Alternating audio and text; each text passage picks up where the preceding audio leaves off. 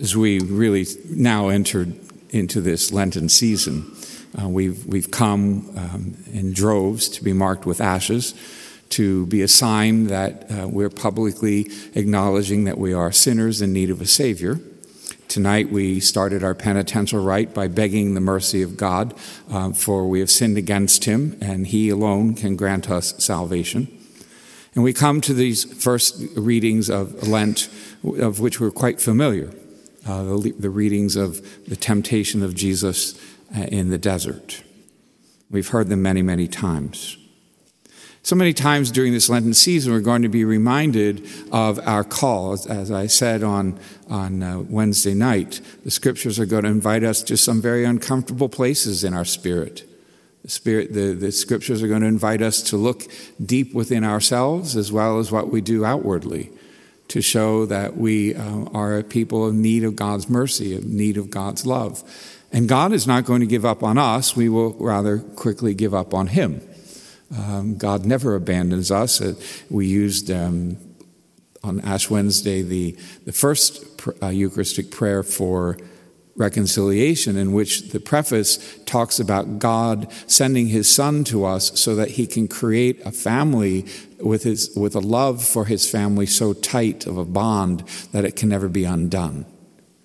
So that feeling brings us to this first, this first weekend of Lent, where we really want to know that God is journeying with us, that what we are about to sacrifice, what we're about to give up or take on, what uh, in our prayer life, in our almsgiving, in our fasting, and, and, and uh, that, that God will be close to us, that God will be drawing us deep, more deeply into his heart. And he will deliver us from our sins. He will deliver us from the fears that we have of this world and lead us to the, to the tranquility and the serenity of the next. You know, after the, um, the Our Father, I say this prayer Deliver us, Lord, from every evil.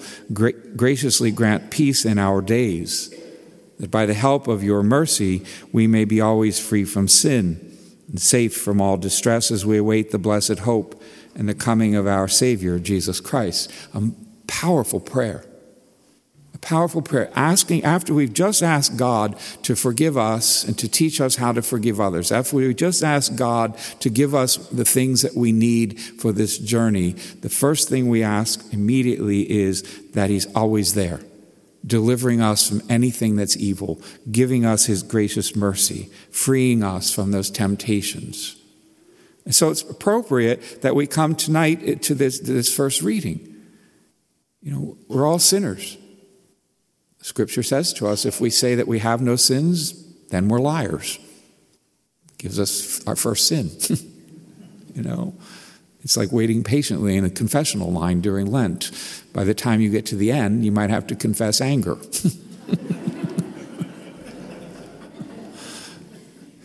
At least frustration, patience. But, you know, we're, we're, we're, people who know what the struggle is. We're not unfamiliar with the struggle of temptation.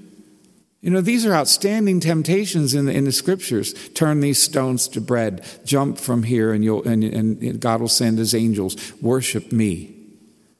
Those are, those are, you know, sins that we've all committed. But we've been through the struggle of temptation, and most of us have succumbed to them uh, many times. And what is a temptation for us? It's not given to us by God. God is good. What do we say in the third Eucharistic prayer? Through, through you've given us all these things for your goodness. Everything that God sees is good, Genesis, the first day God, God saw it, it was good. The second day God saw it, it was good. The third day, God saw it, it was good.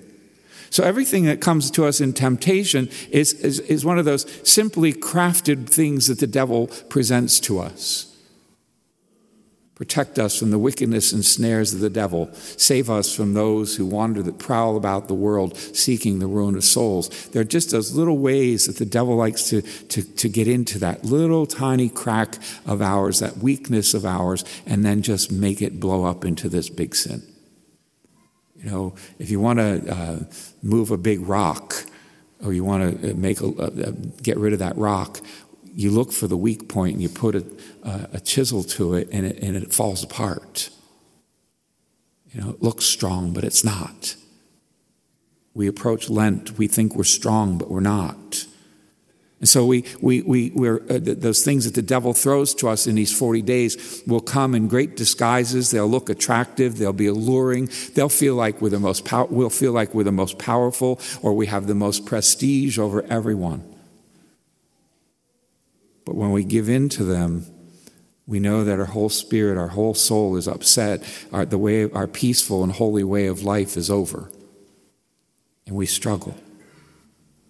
And so Jesus takes us into the desert with him tonight, and, and he really says to us, you know, be filled with this very clear message.